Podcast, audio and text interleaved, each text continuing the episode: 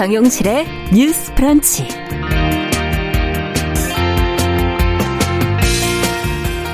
안녕하십니까 정용실입니다. 박순애 사회부총리 겸 교육부 장관이 어제 이제 임명이 됐습니다.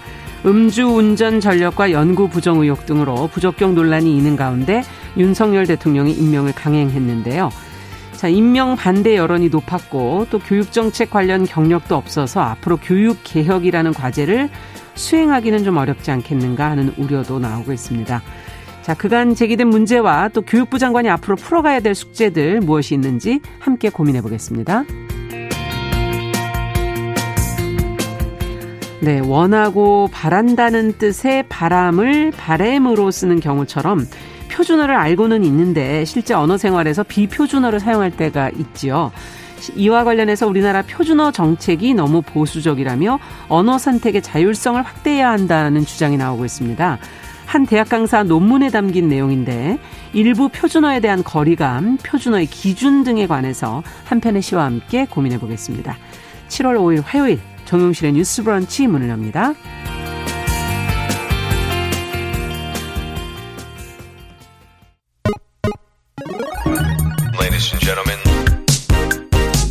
새로운 시각으로 세상을 봅니다. 정용실의 뉴스 브런치 뉴스픽. 네, 정실의 뉴스 브런치 항상 청취자 여러분들과 함께하고 있습니다. 유튜브, 콩앱, 또 라디오, 어, 또 보이는 라디오까지 저희가 다 열고 있습니다. 오늘 오랜만에 조혜숙님께서 가족들 여름 무사히 나라고 인사 주셨네요. 감사드립니다. 유튜브로는 한 635분 정도 들어오셨습니다. 감사합니다. 자, 화요일과 목요일 이 두 분과 함께 뉴스픽 진행해 보겠습니다. 신보라 국민의힘 전 의원 안녕하십니까? 네, 안녕하세요. 조성실 정치하는 엄마들 전 대표 안녕하십니까? 네, 반갑습니다. 어, 앞서 지금 말씀을 드렸던 박순애 사회부총리 겸 교육부 장관 어제 이제 임명이 됐고요.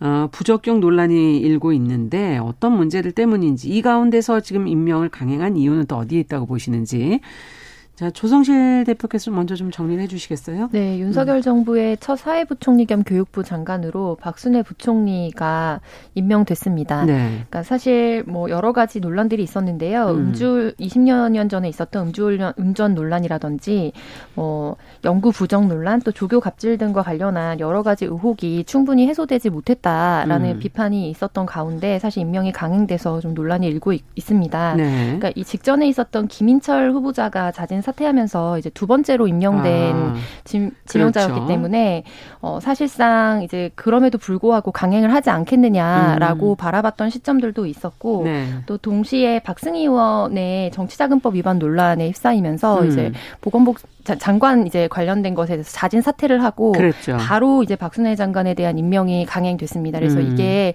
어느 정도 좀 짜여진 구색 속에서 진행된 것이 음. 아니냐라고 음. 좀 비판을 받고 있고 네. 그래서 처음 이제 이후에 국회를 방문할 예정인데요. 음. 그때 당시에 이제 국회 안에서 굉장히 큰 논란이 일 것으로 보입니다. 아.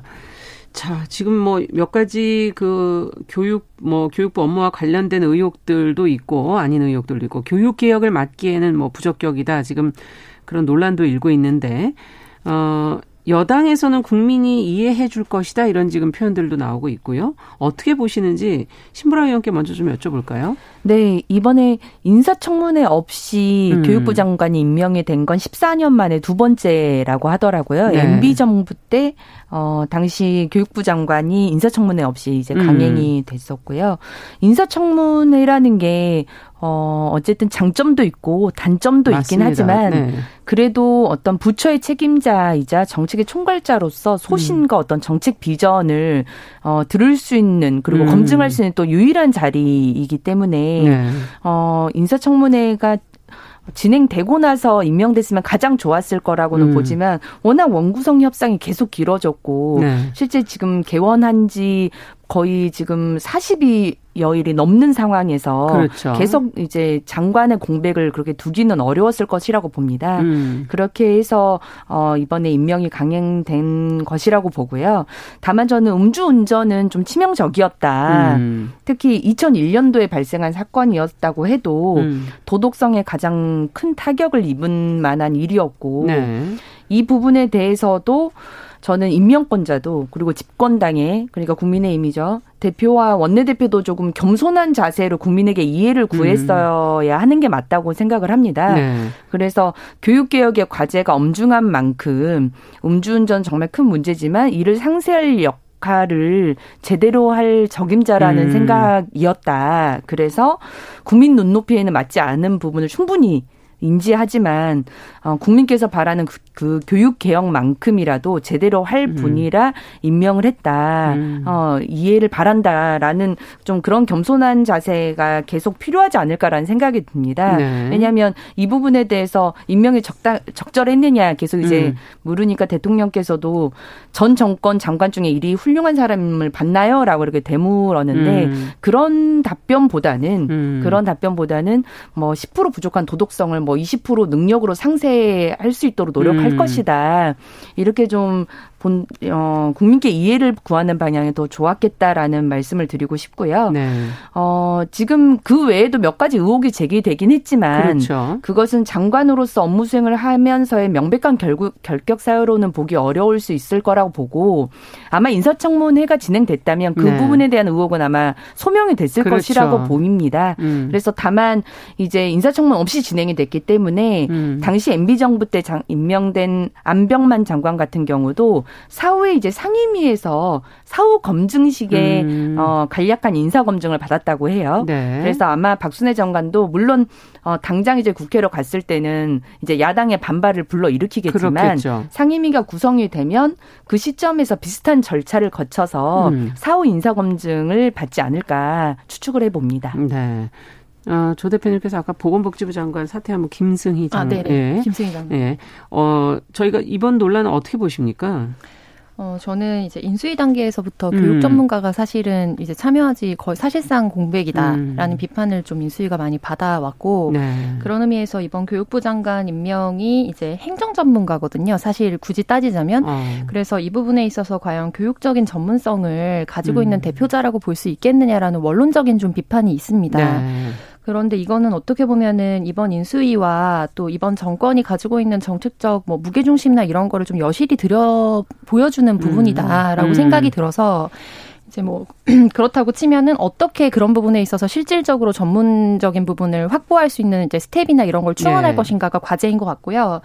음, 음주운전이나 이제 연구부정 논란이나 이런 부분 같은 경우에 기본적으로 이 분야에 대한 전문성이 없다면 도덕적인 어떤 음. 그 어, 부분이 확보가 됐어야 되는데 그 음. 부분에 있어서 좀 치명적인 어, 결함으로 음. 시작을 하게 됐고 또 가장 안타까운 거는 어, 그렇다면 말씀하신 것처럼 이제 원 구성이나 이런 부분들이 좀 원활하게 진행이 되거나 아니면 음. 그럼에도 불구하고 지금 어느 정도는 또 이제 뭐 어, 구색을 갖춰가고 있는 상황이기 때문에 조금 더 이미 늦어진 거 기다렸다가 음. 사실 형식적이더라도 이제 청문회 절차를 거치고 났더라면 네. 일정 부분 그럼에도 불구하고 형식적인 절차를 밟았다는 명분이 좀 확보가 음. 됐을 텐데 지금 그 세 가지 모든 면에서 아무것도 갖추지 못했다라는 비판을 받을 수밖에 없는 상황으로 보입니다. 네. 그래서 지금 우리가 갖고 있는 여러 그 교육 관련된 과제들이 있는데요. 그렇죠. 사실은 이제 행정 전문가를 교육부 총리로서 이제 세웠다는 것은 일정 부분 이제 조직적인 개편, 행정적인 부분에 있어서의 음. 우리 교육 체계를 좀 개편하겠다라는 대통령의 의지가 좀 반영된 것이 아닌가라는 네. 생각이 들고 그렇게 봤을 때 지금 가장 심각하게 문제가 되고 있는 기초학력 문제라든지 예. 그다음에 또 교육에서도 사회적 양극화나 이런 부분들이 굉장히 큰 문제가 되고 있거든요. 예. 그래서 이 부분에 있어서 우리가 이제 앞으로 있을 5년 동안 음. 어떻게 정책적인 부분을 보완해 갈 것인가에 대해서 음. 깊은 고민과 좀 보완책이 좀 필요할 것으로 보입니다. 그래서 네. 이미 임명은 됐기 때문에 이제 사후에 국회를 방문했을 때 음. 사후 인사 검증을 뭐 정 그 절차적으로는 받을 수 있겠지만 음. 결국 그렇다고 해서 국민들이 갖고 있는 어떤 의구심이라든지 좀 뭐 눈높이에 맞지 않는 부분은 끝까지 해결되기는 어려울 것으로 보입니다. 네. 참, 뭐, 뭐, 지금 조 대표님께서도 마지막에 얘기해 주셨지만 이미 임명이 됐으니 이제 앞으로 어떻게 해야 할 것인가를 생각해 봐야 된다. 그 부분도 고민해 보자라는 얘기를 던져 주셔서, 어, 앞서 대통령이 주문한 뭐 반도체 인재 양성이라든지 기술 교육에 관한 부분이라든지 지금 사회적 양극화라든지 기초학력의 문제라든지 여러 가지 과제들이 지금 앞에 놓여 있지 않습니까? 교육개혁과 더불어서. 어, 풀어야 될 숙제들 어떤 것이 가장 좀 중요하다고 생각하시는지 두 분께 어, 좀 여쭤보죠. 어.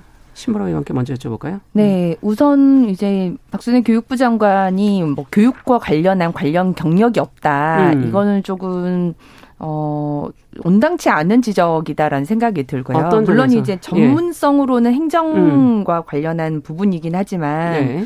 실제 어 교육부에서도 정책 자문위원도 지냈고 서울시 교육청의 정책 품질 관리 자문위원도 네. 역임을 했었고 음. 특히나 이제 공공행정과 성과 관리 전문이면서 네. 공공기관의 경영평가 단장을 이제 지냈는데 그것도 여성으로서는 처음으로 이렇게 경영평가 단장을 음. 또 했다라는 기록이 있더라고요. 예. 그렇기 때문에 실제 뭐 윤석열 대통령이 지난 국회 시정연설에서도 음. 연금 노동과 함께 교육을 3대 개혁 그렇죠. 중 하나로 지목을 했고 네. 최근 국무 국무회의 때도 이제 반도체 인재 양성을 좀 강조하면서 예. 수도권 대학 정원 규제에 대한 그렇죠. 어떤 개혁이 좀 필요하지 않겠냐라고 했는데 당시 이제 교육부 차관이 그 수도권 대학 정원 규제 등 음. 때문에 음. 좀 사실상 인재 양성이 쉽지 않았 다 이런 음. 취재 발언을 했다가 좀 그 자리에서 대통령께서 화를 크게 냈다 음. 뭐 이런 음. 전언이 들렸습니다. 그러니까 네. 지금의 발목 잡는 교육부 안에 규제가 음. 도대체 무엇이냐 핵심은 교육부 내의 어떤 이 경직된 네. 어떤 조직 문화가 그러한 교육의 어떤 미래 인재 양성이랄지 이런 음. 것들에 대한 발목 잡기가 되고 있지 않느냐. 음. 실은 그런 문제 인식이 굉장히 큰 것 같아요. 네. 그러려면 오히려 교육계 계속 몸을 담고 있어서 관련한 사람들 너무 잘 아는 인사보다는 음. 그것과는 조금 더 거리는 있지만 교육이나 행정 전문가이면서도 음. 그런 조직 행정의 어떤 개혁적인 메스를 들이댈 수 음. 있는 적임자 음. 음, 그런 부분에서 필요한 역할을 찾았다라고 저는 보고요. 네. 그런 측면에서 교육 개혁의 방향은 음. 아마도 내부 개혁에서부터 시작되지 않을까 그렇게 조심스럽게 개혁에서부터. 추측을 해봅니다. 네. 물론 지금 이제 어 박순애 교육부 장관의 어떤 교육 개혁 방향에 있어서 음. 그런 이, 반도체 관련한 뭐 과학기술 인재 양성뿐만 아니라 뭐 기초학력 저하의 문제랄지 음. 뭐 등록금 규제 문제랄지 뭐 이런 여러 가지 것들이 있기 때문에 그렇죠. 그걸 한꺼번에 다 담아낼 수 있느냐라는 의문도 하지만 음. 결국 조직 행정이라는 게 그러한 분야의 또 전문가들을 또 인재를 발탁하는 부분도 중요한 행정의 음. 일환이거든요. 네. 아마 그런 부분에서 어 방향만 잘 설정이 된다면 그걸 잘 해낼 인재들을 또 발탁해 가면서 음. 어 교육부 장관으로서의 업을 수행하지 않을 않을까 그렇게 음. 기대를 해봅니다. 저는. 네, 후속 인사를 통해서 네. 보여줄 것이다라는 얘기시고요. 조 대표님께서는 어떻게 보십니까? 네, 우리 사회가 가장 개혁하기 어려운 두 가지 키워드를 뽑자면 교육과 부동산이라고들 음. 많이 이제 많이 하시는데요. 그렇죠. 네. 네.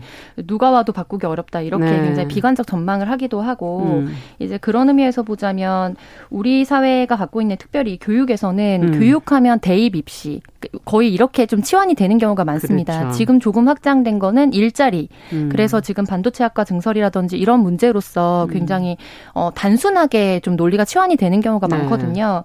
근데 사실은 평가 체제나 그다음에 채용의 구조가 바뀌지 않으면 음. 교육 개혁을 한다고 해도 이제 예를 들면 혁신 교육이나 이런 게 부딪혔던 암초와 같은 논란들을 계속해서 다시 부딪힐 수밖에 없는 상황이에요. 네. 그래서 저는 지금 이미 뭐 인사 개혁이라든지 조직 개편에 관련된 거는 이제 그 장관이 갖고 있는 상징성만으로도 음. 정부가 어느 정도 정책적인 주안점을 뒀다는 것을 확인할 수 있다고 보고 그 외에 그렇다면 우리가 평가 음. 체제나 음. 그리고 기초학력에서부터 평가 체제까지의 그러니까 한 사람이 들어가서 이 교육 시스템 안에 들어가서 나오기까지의 과정을 음. 좀 전인적 과정에서 구조 개편을 해야 되는데 음. 이제까지는 어 초등 따로 중등 따로, 고등 따로 이런 방식으로 네. 굉장히 분절적으로 행정적 대안들이 나오고 있거든요. 음. 그래서 좀 한 사람의 그 시점에 맞춰서 음. 전인적으로 이 사람에게 어떤 대안들을 줄 수 있고 최저선의 기초적인 학력의 수준을 어디로 맞출 것인가에 대해서 정부가 방향성을 찍고 거기에 대해서 좀 대책을 마련할 필요가 있다라는 생각이 듭니다. 근데 네.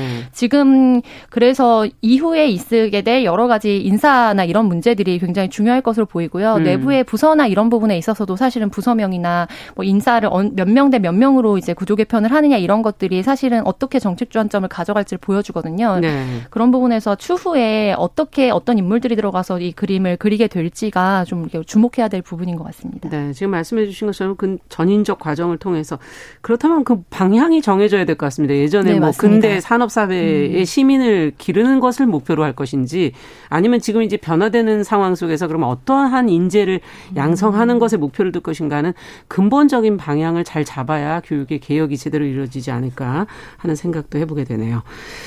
자, 어, 첫 번째 뉴스는 여기까지 하고 참 네. 교육 문제는 저희가 앞서 부동산과 더불어 음. 계속 저희가 관심 네. 가지면서 끝으로 저희가 계속 어 끝까지 좀 어, 논의해 보는 그런 주제로 잡아 잡아보도록 하겠고요. 아, 두 번째 뉴스로 좀 가겠습니다. 두 번째 뉴스는 어, 양육자들이 이것도 어떻게 보면 또 뭐 교육이랑도 연결성이 음. 전혀 없다고 볼 수는 없네요. 양육자들이 육아휴직을 잘 쓰지 못하는 이유 중에 하나가 갔다가 오면 자리가 없어지고 엉뚱한 직무로 지금 이동을 하게 되는 등 이 불이익을 걱정해서들 이 음. 어, 육아휴직을 제대로 쓰지 못한다는 지금 자료가 나왔습니다. 어, 부당 전직 여부를 판단하는 그 구체적인 기준을 밝힌 그 대법원 판결이 지금 나왔기 때문인데요. 어떤 내용인지 그리고 이 부분이 잘 돼야지 이제 어, 교육과 양육 이 모든 게 다 사실 교육과 연결이 돼 있는 거죠. 이 부분을 또 생각해 볼 수 있을 것 같네요. 신보라 의원께서 좀 정리를 해 주시겠어요? 이번 판결을? 네.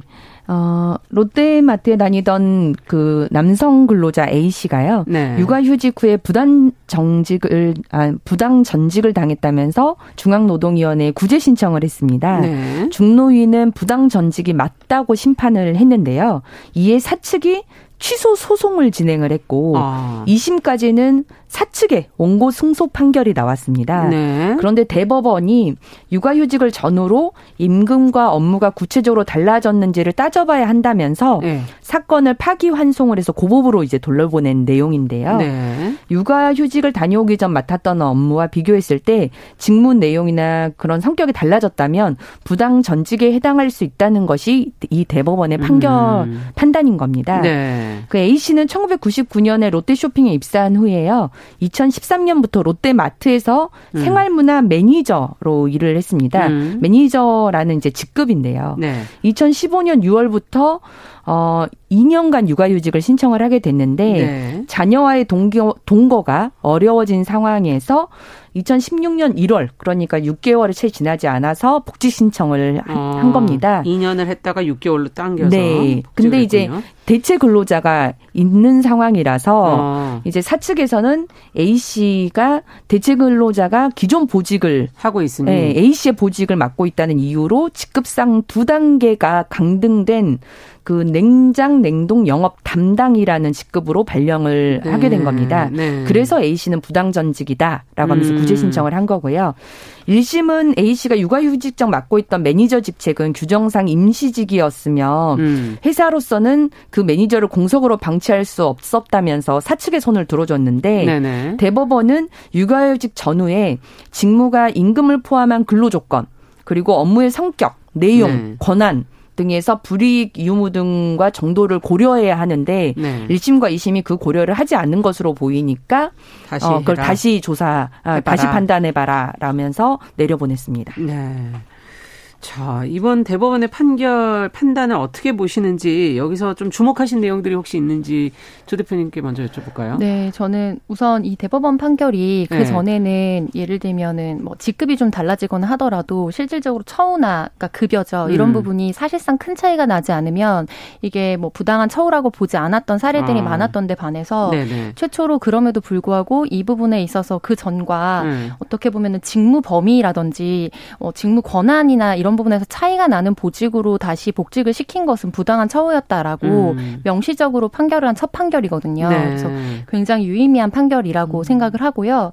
그러니까 이 사안을 우리는 법 결과로서 어떻게 보면 판결문으로 받아들이지만 음. 이 당사자가 지난 몇 년간 5년이 넘는 시간 동안 부딪혔을 소송의 과정들과 네. 회사 내에서 여러 갈등 등을 생각하면 그렇죠. 결국에는 한 사람의 용기가 사회의 많은 부분에 음. 이제 부분을 진, 앞으로 한 발짝 나가게 만든다라는 음. 부분에 부분에서 좀 감사하다는 말씀을 전하고 싶고 음. 이와 관련된 이제 보고서가 이미 국회 내에서 작년도에 또 발행된 바가 있습니다. 그러니까 아. 이 사안에 대해서는 아닌데요. 네. 그러니까 대안으로 우리가 OECD 국가 중에서 여전히 육아휴직을 쓰는 사람이 최하위입니다. 그래서 음. 굉장히 차이가 음. 많이 나고요. 아빠가 육아휴직을 쓰는 거는 다른 외국에 비해서 굉장히 혜택이 좋은데도 불구하고 네. 여전히 많이 늘고 있지 않은 처우라고 좀 보고 있거든요. 그렇죠. 그래서 거기에 대한 대안으로 음. 이제 이렇게 했을 때 가장 큰 문제가 이게 왜 우리가 바뀌지 않는가라고 봤을 때는 이제 회사가 어떤 것들을 지키지 않았을 때 책임져야 하는 범위가 음. 사실상 음. 이제 그렇게 크지 않다는 거죠. 네. 그리고 형사상 처벌이 이제 노동자 당사자에게 어떤 긍정적인 혜택이나 이런 걸로 직접 돌아오진 않습니다. 음. 그러니까 이렇게 소송을 한 다음에 돌아가서 복직을 한다게 한다고 해도 부딪히게 될 여러 가지 상황들 우리가 너무 뻔하게 예상이 되잖아요. 그렇죠. 그래서 이제 해외의 사례처럼 이런 상황에 이제 부당한 처우가 아니었다라는 입증 책임을 사측에다 음. 주도록 하고 그리고 손해배상이나 이런 부분을 받을 수 있도록 하는 근거법이 마련돼야 된다라는 음. 입법 제안이 입법 조사관을 통해서 작년도에 이제 국회에 좀 회람이 된 적이 아, 있었어요. 네. 그래서 이 사안에 좀 어떻게 보면 걸맞는 저는 대안이었다라고 생각을 합니다. 그래서 예. 이제 우리가 나아갈 부분은 입법적인 좀 보완도 필요하겠고 음. 두 번째로는 지금 이분이 근무하셨던 데는 어쨌든 대기업 계열사입니다. 네. 그래서 우리가 공공기관이라든지 대기업 관계자들이 이제 육아휴직 쓰는 비율과 그렇지 않고 좀 중소기업 아니면 5인 미만 사업자 간에 굉장히 차이가 많이 납니다. 그렇죠. 그래서 음. 사실은 이런 구제책을 어, 어떻게 보면은 얻을 수조차 없는 접근 권한이 없는 분들이 굉장히 많거든요. 음. 그래서 그 사각지대에 대한 정책적인 보완이 조금 더 많이 필요한 음. 것으로 보입니다. 네. 어떻게 보세요, 심호라 의원께서는? 네, 음. 저도 굉장히 의미 있는 판결이라고 하는 생각이 들고요. 음. 그러니까 이게 종합적인 판단 기준을 사실상 이제 제시했기 때문에 음. 아마 고용노동부가 어, 이것과 관련한 음. 지침을 새롭게 이제 만들 것 같아요. 그렇군요. 그래서 어, 부당 육아휴직 후에 어, 전후에 불리한 처우로 될수 음. 있는 것들과 되지 아, 어, 않을 수 있는 음. 것들을 좀 아마 구분해서 굉장히 디테일한 지침을 아마 낼 가능성이 크다라고 음. 보고 그에 준해서 기업들이 이제 운용될 그렇겠죠. 수 있게끔 그렇게 할 거라고 봅니다. 음. 특히 이제 중요한 게 같은 뭐 직급을 하더라도 그게 어 여기 같은 경우는 음. 어 누구를 인사를 할 수 있는 그런 권한을 갖 갖거나 갖지 않았다는 차이도 굉장히 중요한 차별 그렇죠. 기준이었다고 보, 더라고요 네. 그만큼 사회 통념상 누가 보더라도 차이가 없어야 된다. 그래야만 음. 그게 불리한 처우가 아니다라고 음. 하는 해석을 제시했다고 봅니다. 네. 어, 지금까지 보면 육아 휴직 사용 후에 이런 해고 또는 부당 처우를 원인으로 음. 소송까지 제기해서 구제 신청까지 도달한 사례는 극히 적다고 해요. 그러니까 사실 음. 어 어, 육아휴직이라고 하는 게 음. 우리나라가 그래도 제도 활용률이 많이는 높아졌다고는 하지만 전보다. 네. 여전히 전체 육아휴직자의 한 20%, 25% 정도만 실 사용을 하고 있습니다. 네. 그거는 여전히 어, 이 제도를 사용함으로써 인해서 사용함으로 인해서 어, 제기될 수밖에 없는 여러 불이익한 처우가 그렇죠. 예상이 되면 음. 실은 이제 그냥 그 육아휴직 자체를 쓰지 않는 방식으로 포기를 하는 경우가 훨씬 더 많다는 방증이거든요.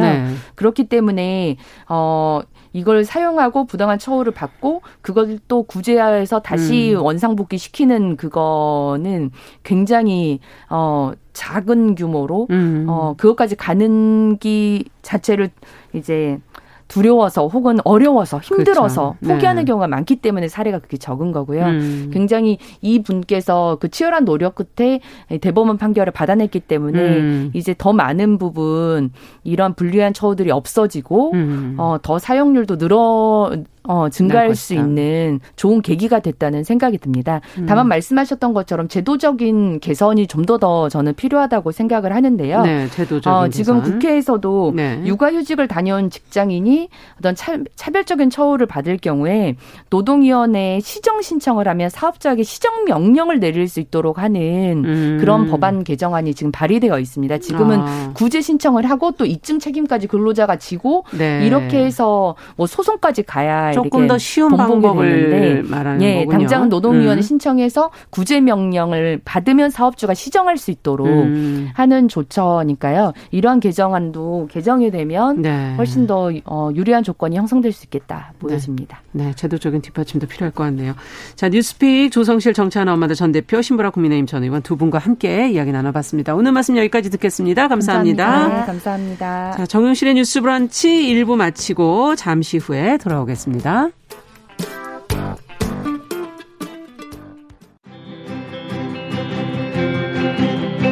누군가는 아깝다고 생각할 우리 사회의 다양한 비용들과 푼돈들, 음. 삶의 전선에서 음. 최선을 다하고 살아가는 우리의 모습도 제 몫에 맞는 평가와 그에 합당한 시선이 좀 필요한 시점이 아닌가 하는 생각을 하층이다, 이층이다 이거는 네. 순전히 사람의 아. 그 잣대로 이야기를 하는 거예요. 음. 곤충이 우리 사람보다 몇 억 년 먼저 지구에 나왔거든요. 호모 사피엔스의 선배다 이렇게 얘기를 해요.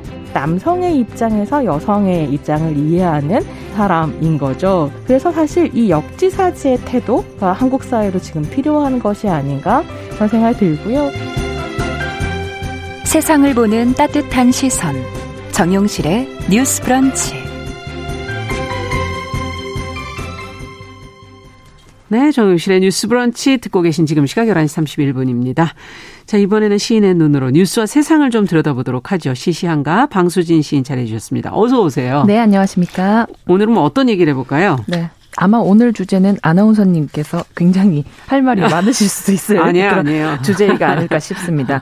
우리가 대화하고 글 쓸 때 참 표준어를 칼같이 사용하느냐라고 누가 물어본다면 예. 참 그렇다라고 할 사람이 아주 많지는 않죠. 않을 것 같아요. 네. 참 표준어 정책이 지나치게 보수적이고 타율적이지 않은지 돌아봐야 한다며 음. 문제를 제기한 논문 내용이 최근에 보도가 됐는데요. 아. 양성희 전북대 강사가 국어국문학과 학술지에 게재한 논문입니다. 음.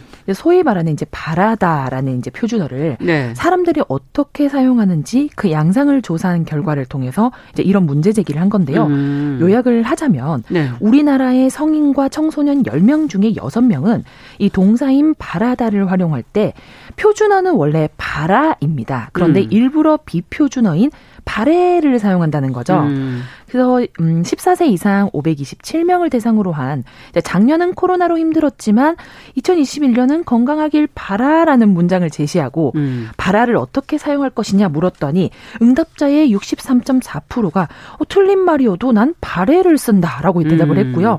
14.4%는 바라가 불편해서 다른 말을 사용한다라고 대답했습니다. 음. 바라가 옳다는 사실을 알고도 사실 제대로 사용한다는 사람은 22.4%에 불과했는데요. 그러네요. 또 다른 예문을 제시했을 때도 바라가 아니라 바레를 택한 비율이 61.7%나 됐다고 음. 합니다.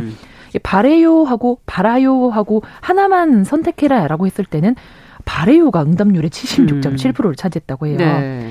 이게 이제 나이가 많을수록 더이 바라 대신 바레를 사용하는 비율이 높았다는 그렇겠죠. 게 그동안 그렇게 써왔기 네. 때문에. 네. 그래서 연령이 이제 낮을수록 이제 뭐 틀린 용법이지만 음. 편한 대로 쓰는 경향이 있었다는 거죠. 음. 논문을 쓴 양강사는 이제 이 비문법적 활용형인 발해와 발음이 현대 한국어 사용자들 사이에서 좀 표준어보다 더 많이 사용되고 그렇죠. 있다. 네. 일부 방송 신문 기사에서도 발해가 쓰인 사례를 어렵지 않게 찾아볼 수 있다라고 음. 지적하면서 오히려 이 실질적 언어 생활과 표준어 사이의 괴리를 줄이려면 차라리 이제 발해와 발음을 표준어로 다 인정, 하자 그러면서 음. 국민에게 언어 선택의 자 율성을 좀 더 부여하자라는 음. 주장을 했다고 합니다. 네, 사실 바란다 할 때 바람 하면 부는 바람하고 이 바람은 음, 바람하고 헷갈리죠. 마, 좀 그러니까 맞습니다. 더 바램을 더 이제 선택하는 경우도 네. 있고요.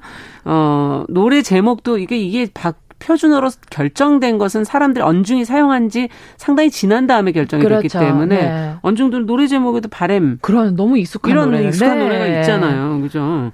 어떠세요? 시인 방신 입장에서는 어떠세요? 저는 사실 둘 다 좀 그래서 불편한 것 같아요. 그러니까 음. 맞고 안 맞고를 떠나서 네. 어또 봐라 이렇게 얘기하기는 좀 어, 어색하고 그렇죠 어색하죠. 네, 네. 그래서 끝나는 문장이 없으니까 차라리 그냥 뭐뭐 했으면 좋겠어라고 저는 그냥 풀어서 사용을 합니다. 웬만해서는 이 단어를 좀 쓰지 않으려고 하는 것 같아요. 기피하시는군요. 기피하는 영향이 있습니다.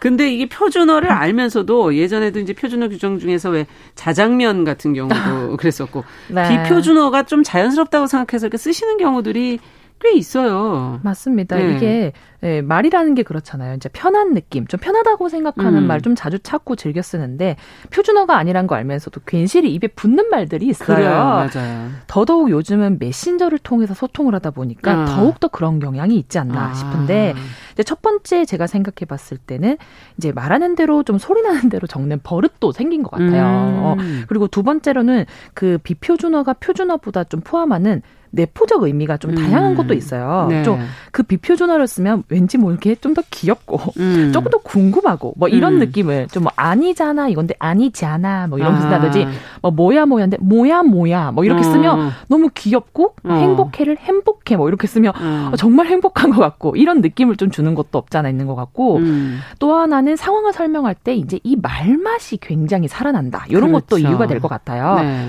우리 삶 속에서 쓰는 표준말이라고 생각했는데 아닌 것들도 많이 있고 아닌 그렇죠. 것 같은데 또 표준말인 것도 많이 있어요. 음. 꼽사리, 음. 뭐 쌈박하다, 뭐 네. 족치다 이런 말이 사실 어 이거 비표준어 아니야? 네. 하지만 이게 다 표준어죠. 그래서 네.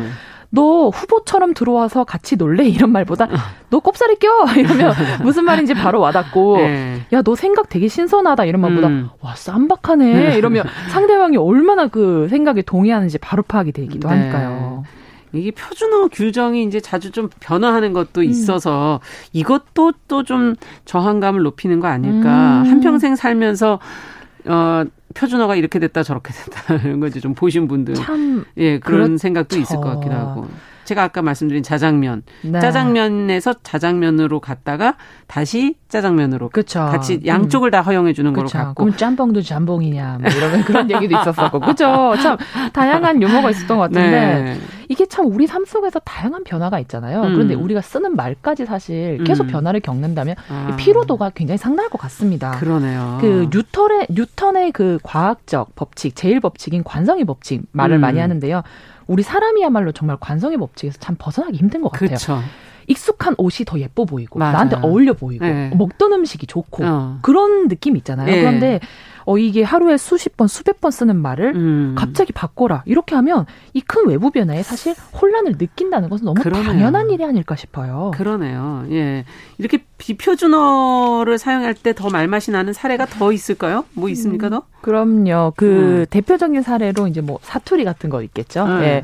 제 본가가 부산이지 않습니까? 음. 그래서 뭐 적지 않은 서울 생활을 하면서 표준어를 쓰고 있지만 이 사투리를 꼭 써야 말맛이 사는 경우가 있어요. 음. 예를 들자면 뭐 단디 이런 말 들어보셨을 겁니다. 네. 제대로 확실히 뭐 이런 말인데 확실히. 어머니가 제대로 해라잉 이렇게 하는 음. 것보다 단디에라이 이렇게 하면 와 막 마음속에 네. 심장이 쿵하고 뭐또 억수로 이런 부사도 있죠. 그래서 아. 대단히 굉장히란 뜻인데 야 대단히 예쁘다 이런 말들 와 억수로 예쁘네 이렇게 하면 굉장히 강조되고 말맛이 살고 네 음. 그런 부분이 있을 것 같습니다. 네. 표준어라는 게 이제 이것을 지키면 맞고 아니면 음. 바깥에 아닌 거는 틀렸고 음. 이렇게 맞고 틀리는 것에 어떤 배타성을 가지고 있는데 그래서 아마 지금 더 어, 어떻게 보면 어, 문제 제기들을 하시는 네. 것 같고 특히 이 표준어라는 게 서울 말인데 교양 있는 기준이 현대 서울 사람들이 쓰는 언어잖아요. 네. 그 기준이 맞아요? 그 기준이 이제 음. 좀 뭐냐 이제 이 아직 한참 애매하다 이런 것들이 아직도 지금 논란이 사실 되고 아. 있죠. 근데 표준어 규정 총칙 해설에서 이제 일부분을 발췌해 보면 네. 이 교양 있는 사람들이라는 이 구절의 또 하나의 의도는 사실 이렇게 정함으로써 앞으로 표준어를 좀 못하면 소위 말하는 좀 교양 없는 사람이 될 수도 있다라는 걸 강조하기 위함이었다고 해요. 원래는 아, 처음에는 별 의도는 아닌데 이제 그렇게 네, 그래서 써라 이런 써라 의미군요. 이런 의미인 거죠. 네. 왜냐하면 너무나 당연한 필수적 교양으로 본 겁니다. 음. 이 부분을. 하지만 표준화하는 것이 이제 말씀 주셨던 것처럼 교양 있는 사람들이 두루 쓰는 현대 서울말인데 음. 이 기준이 참 애매하죠. 교양의 수준이 어떤 수준일지, 현대 서울만의 기준이 어떤 기준일지 어. 모호하니까 문제 제기가 계속 일어나고 있는데 그렇군요. 저는 이제 한 명의 시인이자 그리고 한 명의 시민으로서 네. 이 표준어 정책에 대해서 조금 어, 고민이 좀 됐었어요. 예. 그래서 제가 생각하는 기준은 첫째, 이 표준어라는 거는 음. 두루 써야 한다. 아. 전 국민의 70% 이상이 맞아요. 일상생활에서 편하게 자주 쓰는 말은 그것이 어떤 말이든 간에 무조건 표준어 후보로 올려야 된다. 저는 음. 그렇게 생각하고 두 번째는 그 중에서도 좀 심하게 속되거나 비속된 말은 좀 제한다. 음. 그리고 셋째는 기존 표준어 제정에 들어가 있지 않더라도 시대와 사회의 흐름에 따라서 널리 통용될 경우에는 음. 그걸 꾸준히 조사하고 수합하고 연구하는 그런 그렇죠. 자세가 필요하다. 저는 맞아요. 좀 그렇게 생각을 하고 있습니다. 네. 근데 이제 어, 이 라디오 방송이라든지 이렇게 음. 방송들은 표준어를 이제 써야 되는 매체지만 시인들에게는 시적 허용이라는 게 있지 않습니까? 네. 그건 어떻게 보세요? 참 자유로우시잖아요. 네. 시인들은. 예, 굉장히 이제 그게 음. 잘못 잘못 알려진 사실인데요. 절대 그렇지 않습니다. 이게 음. 사실상 시인들의 고충이기도 한데 시를 쓴다는 이유만으로 음. 주변 사람들이 저에게 가지는 일종의 관념이 있더라고요. 시인은 말을 고상하게 할 것이다. 시인이니까 표준어에 굉장히 능통하고 어. 법에 굉장히 철저할 것이다. 음. 이런 생각을 하니까 정말 더 조심스러워요. 음. 이게 사실 시인이기 전에 한 명의 사람인데 일상생활에서 조금 더 편하게 쓰고 싶다 이런 욕망도 그렇죠. 자연스러운데 사실은 그렇지 못하고 오히려 시적 호용은 작품 속에서만 호용되는 것이 아닌가 이런 생각도 들고 네. 오히려 근데 시적 호용을 저희 시인들끼리 있을 때는 음. 좀 재밌는 상황을 비유한다든지 이런 거 하면서 아. 다양한 단어 언어 유희를 하면서 좀 음. 놀기도 해요. 그게 음. 시인들만이 좀 누릴 수 있는 재미난 놀이가 아닐까 싶습니다. 네. 자, 그렇다면 오늘은 정말 시를 고르기가 힘들 것 같은데 시적 허용을 드러내는 시를 고르실 건지. 네. 이 시적 허용이라 함은 사실 음. 시에서만 특별히 허용하는 비문법성이지 않습니까? 네. 이게 띄어쓰기나 뭐 맞춤법에는 벗어나나 그것을 예외적으로 허용한다는 건데 오늘은 그의 대답이자 이제 오늘의 시로 예, 김영란 시인의 끝없는 강물이 흐르네라는 음. 작품을 준비했어요. 네. 이 김영란 시인께서 이제 1950년도에 사망하셨기 때문에 4, 5, 70년이 지나셔가지고 오늘은 좀 전문을 읽어드리도록 하겠습니다. 네. 김영란 시인의 끝없는 강물이 흐르네 먼저 읽어드리고 마저 말씀 나누도록 하겠습니다.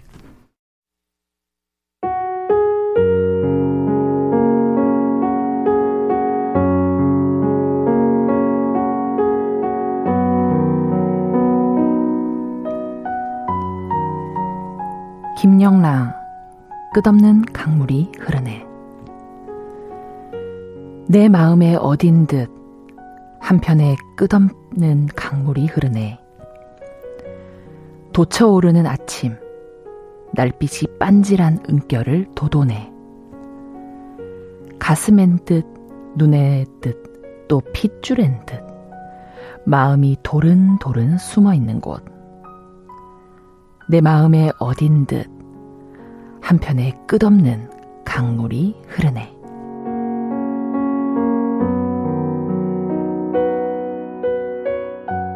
네, 김영랑 시인의 네. 끝없는 강물이 네. 흐르네. 강물이 흐르는 모습이 왜 눈에 보이는 네, 거죠? 네, 굉장히 음. 그려질 만큼 아름다운 네. 서정시를 음. 보여주셨는데 음. 간단히 시 설명을 좀 드리자면 이제 1, 2행은 마음속에 흐르는 강물, 이 음. 강물의 음. 아름다움을 통해서 결론적으로는 아름답고 평화로운 나의 내면 세계를 조금 음. 표현하고 있는 작품입니다. 여러분께서는 이게 어떤 부분이 여기서 시적 허용이 되었는지를 아셨는지 모르겠어요. 보시면 이제 반질반질한이 아니라 빤질한 이렇게 표현을 썼고 도두네가 아니라 도도네, 도란도란이 아닌 도른도른 음. 사실 이게 맞춤법 표기에는 어긋난 시어입니다. 그렇죠. 하지만 이 시 속에서 이런 시적 호용이 오히려 맛을 굉장히 살려주는 효과를 주고 맞아요. 있죠. 음. 오늘 표준어 관련 말씀 나누면서 시적 허용에 대한 얘기도 같이 나왔는데 음. 저는 문득 시 준비하면서 그런 생각이 들더라고요. 아, 시적 허용에서도 알 수 있듯이 이게 꼭 문법에 맞는 표현이 아니더라도 음. 시의 맛을 살려주는 시적 허용처럼 우리 삶 속에서도 꼭 제정된 맞아요. 언어만을 표준어라기 보기보다는 다수가 편하게 사용하는 음. 말도 표준어로 정할 필요가 있지 않나. 음. 너무 완벽하고 빈틈없는 삶보다 좀 그 삶 속에서 조금 벌어져 있는 틈이 그렇죠. 오히려 생기를 불어넣는 음. 것처럼 우리 기존 어법에는 좀 맞지 않는 언어를 할지라도 그것이 우리 표준어와 더불어 살면서 음. 오히려 그게 언어의 생태계를 좀 더 다양하고 다채롭게 만들어주는 게 아닌가 뭐 음. 뭐 이런 생각도 해봤거든요. 그래서 네. 여러분께서는 오늘 우리의 삶 속에선 또 자신만의 어떤 시적 호용을 만들어가며 음. 살아가면서 계실지 좀 궁금해졌습니다. 네, 맞냐 틀리냐의 표준어 규정보다는 조금 더 포용적인 그런 음. 언어 정책을 쓰는 것도 좋을 것 같네요. 자, 시시한가 오늘은 표준어와 우리 언어 생활에 관한 여러 가지 생각 같이 나눠봤습니다. 말씀 잘 들었습니다. 네, 감사합니다.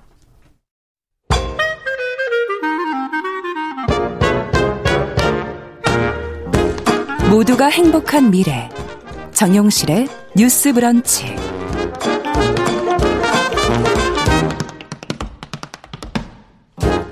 네, 정용실의 뉴스 브런치 듣고 계신 지금 시각 11시 44분입니다.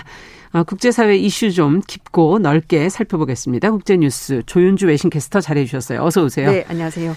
자, 미국 대법원이 낙태 위헌 판결을 내렸다는 소식 전해드렸는데 이후에 지금 미국인들의 의견이 이제 갈리면서 네. 후폭풍이 네. 계속 이어지고 있는 있다는 얘기가 나오고 있어요. 네. 이 낙태권을 부정한 대법원을 탄핵해야 된다. 네. 지금 이런 얘기까지 나왔다면서요? 그렇습니다. 지금 연방 대법원에서 가장 보수적인 인물 한 사람인데요. 음.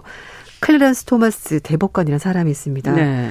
뭐 어떤 얘기까지 했냐면은 피임, 성소수자, 동성 결혼에 관해서 기존 대법원 판례도 재검토가 필요하다 이렇게까지 말한 사람이거든요. 한술 더 나가, 네, 더 뜨는군요. 네, 그래서 이 토머스 대법관을 탄핵해야 된다는 얘기가 아. 나오고 있습니다.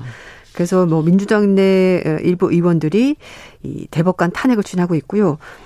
1991년 어, 당시 상원 법사위원장으로서 토머스 대법관을 인준을 지했던 이 바이든 대통령도 상당히 좀 곤혹스러운 입장이 됐습니다. 음, 예전 일이긴 하지만. 네, 어쨌든 네. 이제 꼬리표가 약간 붙게 되는 그런, 네, 그런 상황인데요. 음. 어, 미 하원에서는 토마스 대법관을 탄핵해야 된다는 내용의 국민청원에 동의한 사람이 3일 기준 100만 네. 명이 육박했다고 밝혔습니다. 와. 어, 이제 이, 이 대법관의 기본 개념은 네. 남자와 여자가 결혼해서 아이를 낳아서 가정을 이뤄야 되지 그 어떤 다른 형태의 가족도 인정할 수가 없다. 이제 이런 개념을 예, 개념을 가지고 예. 있는 겁니다. 그래서 이제 여성 단체나 또 인권 단체에서는 음. 이 보수 성향의 어떤 공화당 주자 이끄는 주들은 결국은 낙태를 모두 다 금지하게 될 것이고 음. 그렇게 되면은 미국의 상당주가 낙태를 금지하는 그런 주가 되지 않겠는가라고 음. 우려하고 있고요. 한번 말씀드렸습니다만 그 대법원 구성 인원이 아홉 명의 대법관 그렇죠. 구성되는데 여섯 명이 보수, 보수 성향, 음. 음. 진보 성향 세 명이기 때문에 자신의 성향에 따라서 이제 판결하기 음. 때문에 지금은 굉장히 좀 보수적인 그런 성향의 판결이 계속해서 그렇군요. 나오고 있는 겁니다. 네. 음. 지금 이렇게 판결 난 이후에 지금 10살짜리 소녀가 낙태 수술을 받지 못하고 있다는 보도가 나왔다 그러는데 이건 무슨 내용입니까? 네, 10살짜리 소녀가 성폭행을 당해서 임신했는데요. 아. 그 말씀드린 것처럼 연방 대법원에서 낙태 권리 폐기를 결정을 하면서 낙태 수술이 불법이 된 겁니다. 음. 인디애나주에 있는 음, 인디애나폴리스 산부인과 의사가 지난달 말에 이 오하이오주에 있는 동료 의사에게 낙태 수술을 부탁을 했다고 합니다. 음. 어, 이 오하이오주에 있는 의사 에게 어, 어, 인디애나주에 있는 의사에 따르면은요, 성폭행 때문에 임신한 10살짜리 소녀가 왔는데, 음. 어, 낙태 수술을 준비하던 도중에 대법원 결정이 났고, 음. 이 소녀가 당시 임신 6 주 3일 차였습니다. 음. 근데 오하이오주, 그러니까 주마다 다 다른데요. 오하이오주는 태아의 심장 박동 소리가 감지가 되면 음. 임신으로 간주가 되고 낙태를 할 수 없도록 엄격하게 규정이 되어 있고요. 거기에다가 대법원에서 낙태권 폐기 결정 내려지면서 음. 낙태를 금지하게 된 겁니다. 아. 그래서 줄을 옮겨서 이걸 허용하는 줄을 옮겨서 수술을 받았다고 합니다. 아니 이제 성폭행으로 인한 임신인데도 네, 안 됩니다. 안 되는 거군요. 네. 그러니까 뭐 어떤 주는 성폭행이거나 아니면 근친상간일 경우 또는 산모의 음. 건강을 위해서 이렇게 되는 조건이 달려 있고요. 또 어떤 네. 주는 산모의 건강이 위험할 때만 이런 식이기 때문에 아. 인디애나 주는 해당 사항이 없었던 거죠. 그래서 다른 주로 옮겨가게 된 건데 아, 오하이오 주는 해당 사항이 없고 네, 네. 인디애나 주로 옮겨가게 된 거고. 네. 네. 그러니까 이제 이런 식의 일이 벌어지게 될 거라는 거죠. 주마다. 음. 근데 아, 참이 음. 성폭행을 한 임신에도 불구하고 미국 사회는 생각이 달랐습니다. 음. 어, 노스캐롤라이나 법무장관은 10살짜리 성폭행 피해자가 임신 6주 3일이란 그 이유 때문에 낙태가 거부됐다는 건 진짜 미친 짓이다. 음. 이렇게까지 얘기했는데요. 반면에 사우스 다코다주의 주지사 참고로 이분 네. 여성입니다. 네. 크리스티 노엠이 CNN 방송과 인터뷰를 했는데요. 물론 상상할 수 없이 끔찍한 사건이다. 그리고 산모의 생명을 구하기 위한 경우를 제외하고는 그러나 낙태가 불법이다. 그러니까 낙태를 해서는 안 된다. 음. 이렇게 얘기를 한 겁니다. 네. 어, 사우스 아코다주는요 근친 상간이나 강간원의 임신도 어, 낙태 허용 대상이 아닙니다. 죽은 보수적인 주군요. 그리고 네. 주지사는 자신은 관련 법을 바꿀 생각이 없다 이렇게 음. 말했습니다. 그리고 심지어 제가 이제 인터뷰 이 그 글을 봤는데요. 음. 뭐 자기 가족 중에는 이런 일을 겪은 사람도 없고 아. 자신도 마찬가지고. 아, 그거는 너무 이런 주관적인 생각이고요. 네, 그러니까요. 예. 그렇게 하면서 음. 비극적이긴 하지만 어쨌든 낙태는 안 된다. 음. 뭐 이렇게 이 여성은 어떻게 됐나요? 그래서 이제 어떤 수술을 받긴 했어요. 이제 주로 옮겨가지고 수술 네. 받긴 했는데. 어쨌든 비용도 많이 들었겠네요. 원정 낙태. 10살짜리 소녀가 이제 그런 끔찍한 사건을 겪은 것도 음. 너무나 뭐 말로 표현할 수 없좀 힘든데요. 지금 AP통신 보도에 따르면 웨스트 버지니아주 한 여성 병원이 대법원 판결에 7만 5천 달러 기부금을 모아서 어, 환자들의 원정 낙태를 지원하기로 했다는 보도도 음. 있었고 또 이제 이런 식으로 여러 가지 활동들이 이제 앞으로도 있을 것 같습니다. 네. 대법원 판결 때문에 지금 현실 속에서는 굉장히 혼란이 많겠어요. 네, 그렇습니다. 그러니까 뭐 예를 들면은 임신 6주부터는 낙태할 수가 없다. 음. 뭐 13주부터 안 된다. 뭐 음. 뭐 이제 여러 가지가 있는데요. 앞에 말씀드렸던 그 제가 지난주에 말씀드렸는데 로데웨이드 판결은 임신 6개월까지는 낙태를 허용하고 있습니다. 이게 이제 없어졌으니까 이제 그렇죠. 각 주별로 각자 알아서 그 법을 가지고 예, 네. 그렇게 하게 되는 건데요. 어, 지금 현재는 22개 주가 낙태를 금지하고 있었습니다. 이제 바로 음. 시행이 되거나 이제 뭐 며칠 있다가 이런 식으로 될 것 같고요. 낙태를 허용하고 있는 주는 미국 50개 주 중에서 16개 주에 16개. 불과합니다. 음. 예를 들어서 아칸소주, 위스콘신, 미스, 미시시피, 미주리는 오는 7일부터 낙태 금지법을 시행을 하게 되는데요. 음. 그 트리거법이라는 거 있는데 상황이 바뀌게 되면 이제 적용이 되는 겁니다. 네. 근데 말씀인 것처럼 대법원에서 낙태 음. 폐기를 결정하기 때문에 바로 시행되는 주도 있고 이렇게 며칠 있다가 시행되는 주도 있습니다. 음. 그리고 버먼트주, 캔사스주는 어, 낙태 권리를 보장하거나 낙태를 불허한 내용의 주 헌법 개정을 추진하고 아. 있습니다. 어, 캘리포니아주 같은 경우에는요, 대법원 판결 직후인 지난달 27일 날 낙태권 보장을 주 헌법으로 정할지 여부를 묻는 헌법 개정안을 표결에 붙이기로 그렇게 합의했습니다. 아, 이렇게 되면은 어느 당이 그 주를 차지하고 있느냐가 결국은 이 법과 연결이 돼 버리네요. 네, 맞습니다. 뉴욕주 상원의 경우에는요, 낙태권 보장을 위한 헌법 개정안을 지난 1일 날 음. 통과를 시켰습니다. 어, 그래서 이제 11월 달 중간 선거에서 그 의결의 결정, 표결이 결정이 될 것으로 보이고요. 애리조나주와 미시건주도 11월 중간 선거 투표 시 낙태권 보장을 주 헌법에 명문화하기 위해서 지금 주민 서명 절차를 음. 밟고 있다고 합니다. 반면에 공화당 강세 지역인 켄터키주에서는요, 음. 주 헌법에 낙태권 부재, 그러니까 낙태권 음. 없애는 것을 명문화하는 것을 검토하고 있습니다. 음. 그러니까 좀 진보성이 강한 쪽에서는 그 여성들의 권리를 지키기 위해서 네, 법을 만들려고 하고 또 반대쪽에서는 어, 낙태를 하지 못하도록 더 법을 강화하려는 그런 네. 움직임을 보이고 있는 겁니다. 네. 이 텍사스주 대법원은 낙태 시술을 당분간 지속할 수 있도록 하는 그 하급신 판결에 또 제동을 거는 그런 사건까지 벌어졌는데요. 낙태권을 폐기한 연봉 대법원 판결 직후에 텍사스주 휴스턴 법원이 임신 6주 이내 시술을 일시적으로 허용하는 판결을 내렸는데 이걸 다시 뒤집은 겁니다.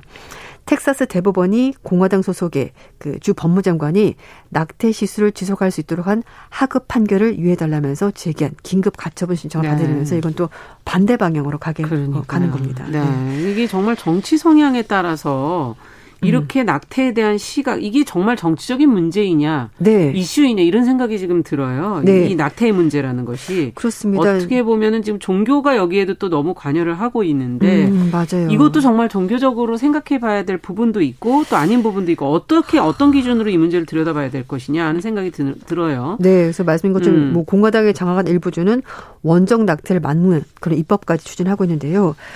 원정 낙태에 도움을 준 사람을 상대로 해서 민사 소송을 제기할 수 있도록 아. 법안을 구성을 하는 겁니다. 어, 또한 그 낙태 수술을 제공하는 의료진에 대한 압박도 음. 역시 커지고 있는데요. 전국 낙태 연맹 관계자는 낙태 제공자에 대한 폭행 사건이 2018년 15건이었는데 음. 작년에 125건까지 급증했고 음. 스토킹 범죄, 뭐 폭탄으로 터트려 버리겠다 뭐 이렇게 위협하는 음. 그런 것까지 벌어지고 있습니다. 어, 이제 말씀하신 것처럼 뉴욕타임즈에서는 낙태 폐질원자들 목소리가 최근 몇 년 사이 굉장히 커졌다 이렇게 음. 소개를 하고 있는데요. 온라인을 중심으로 이 목소리가 커지고 있다고 해요. 주차원의 입법 그리고 또는 그 교회를 통해서 이런 목소리가 음. 커지고 있다고 하는데 실제로 이 펜실베니아 주가 낙태를 한 임신부를 처벌하는 법안을 만들도록 하는데 어 종교 단체가 좀 로비 같은 걸 하고 있다고 합니다. 아. 여기서 이제 어떤 그 목사를 직접 음, 얘기를 하고 있는데요. 이 목사는 음, 낙태를 범죄로 규정을 해서 아예 음. 처벌을 해야 된다. 이제 이렇게 얘기를 하는 겁니다. 그래서 음. 낙태하는 여성을 처벌해야 된다. 어, 뭐 낙태하는 여성은 살인자다. 유죄다. 네, 이렇게까지 음. 얘기하면서 실제로 유튜브 채널을 가지고 있고요. 구독자가 30만 명에 달한다고 합니다.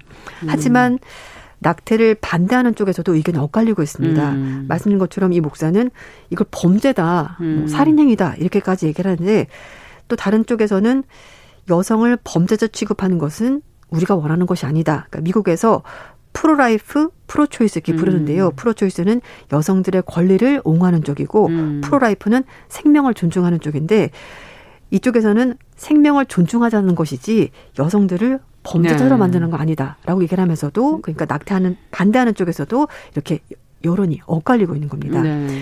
그래서 퓨 리서치 센터가 지난 3월 달에 여론조사한 것을 뉴욕타임스가 음. 얘기를 했는데요. 미국 성인 3명 중 1명은 만약에 낙태가 불법이 된다면 낙태를 한 여성에 대해서 징역형을 처하거나 네. 벌금을 물리거나 사회 봉사를 하는 음. 등 처벌이 있어야 된다라고 대답을 했습니다. 음. 그런데 이런 대답을 한 사람들 중에 가장 많은 비율을 차지하는 사람들이 기독교 복음주의자, 음. 공화당원들 이런 사람들이 높게 나왔다 음. 이렇게 뉴욕 타임즈가 전했습니다. 네. 자, 뭐, 어, 뉴욕타임즈에서 또 그와 관련해서 또 이게 기술, 디지털 정보를 이용했다, 빅테크의 협조가 있었다, 이런 얘기가 있다는데요. 네, 그렇습니다. 이제 각 기업들도 여러 가지 데이터를 가지고 있고, 음. 그래, 뭐, 페이스북, 구글 이런 데서는 관련 정보를 제공하지 않겠다, 정부 측에 이렇게 얘기를 하는데요. 하지만 그게 또 쉽지가 않을 거란 얘기도 있습니다. 뭐, 어, 기업의 이미지라는 게 있지 않습니까? 음. 그래서 만약에 뭐 그런 부분을 정보를 제공했다 그러면 아 나 저런 기업에 다니고 싶지 않아라고 음. 사람들이 말했을 거기 때문에 기업 입장에서는 또 좋은 인재들 영입하기 힘든 그런 문제가 발생을 하게 되고 그리고 만약에 낙태가 불법이 되는 것이 주정부나 정부 차원에서 결정이 된다고 하면 네. 어, 그런 것들 도와준 기업에 대해서 정부 차원에서 소송이 올 수도 있거든요. 음. 그러니까 이래저래 소송을 맡게 되는 겁니다. 아. 개인 차원에서도 소송을 할 수가 있고 네. 주정부 차원에서 뭔가 제재가 가해질 수도 있고 그렇기 때문에 기업들도 입장이 상당히 난처할 거다라는 얘기를 하는 겁니다. 음. 요즘에 특히 기업들의 그 사회적인 책임 이런 음, 것들이 굉장히 중요하죠. 중요한데 음. 그런 것들을 회사 CEO가 분명히 밝혀야 될 텐데 음. 그걸 또 밝히기가 쉽지 않을 거다. 그리고 고용주들도 굉장히 딜레마에 빠져 있다 이렇게 얘기하고 네. 있고요. 이런 여러 가지 문제가 음. 벌어지다 보니까 개인적으로 뭐, 뭐 정관 수술을 먼저 하겠다 이렇게 음. 나서시는 분들도 있고 또 여성들 같은 그러네요. 경우도 또 어려움이 상당히 뭐 많은 생명이. 중요하긴 한데 이게 여성 혼자만의 문제인가 하는 네. 그런 생각도 들고요. 네, 국제뉴스 오늘 미국 낙태권 폐기 후속 보도를 저희가 네. 전해드렸습니다. 조윤주 외신 캐스터와 함께 살펴봤습니다. 말씀 잘 들었습니다. 네, 감사합니다. 감사합니다. 자, 정용실의 뉴스브런치 화요일 순서도 같이 인사드립니다. 저는 내일 다시 뵙겠습니다. 안녕히 계십시오.